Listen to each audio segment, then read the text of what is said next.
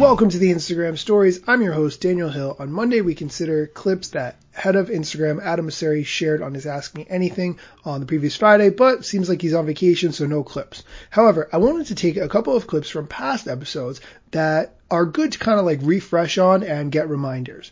One of the things that is very interesting on Instagram has been getting the verification badge. This is sometimes called the blue checkmark. It's designed for certain people to prove who they are. However, it's really kind of a status symbol no matter how you cut it. Here's Adam Mosseri's explanation of the verification badge on Instagram. First, I want to clarify that the verification badge is about impersonation, trying to make sure that um, you are protected if people are trying to pretend that they're you. It's not a status symbol. Uh, but we are auditing our processes to make sure that we're not reinforcing any pre-existing biases or systemic biases. Even though the point is that it's not a status symbol, it just is. There's no two ways around it. Next question, and this is really important. When can we get the swipe up feature on stories already? If you're not familiar, there's really one main place to get links on Instagram, and that is in your bio. However, oftentimes you see people who have more than 10,000 followers tell you that you can swipe up on their story to go to a specific link. We all want that feature and we all want that ability, but Instagram has been very hesitant to do so.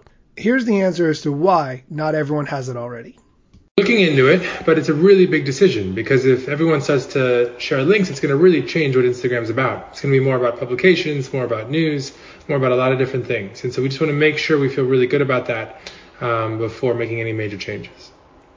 In my opinion, this cannot come fast enough. Next question. If businesses run paid ads, will the organic reach drop once the ads stop? Great question. Here's the answer. No, your organic reach won't change when your ads um, stop. Um, there are separate systems. Ads can create organic reach because you someone sees an ad and then they share it. Uh, but when you stop running ads, it won't affect your reach organically.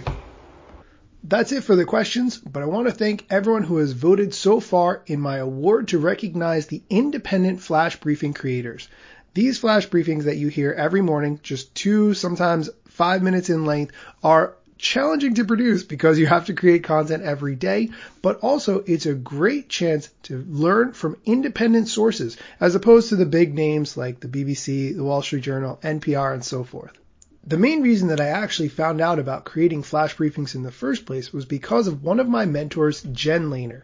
Jen hosts a daily show called The Front Row Entrepreneur, and if you haven't heard it, I highly recommend it. She gives tons of tech news as well as social media news and strategy in her show. It's not just Instagram focused like this one, it's much more across the board.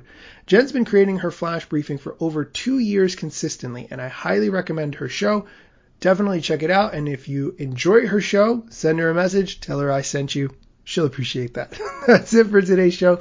In the meantime, if you can, vote for the flash briefing that you think deserves recognition from an independent flash briefing creator. You can do that at bit.ly slash briefing award. Again, that's bit.ly slash briefing award and come back tomorrow for more Instagram news.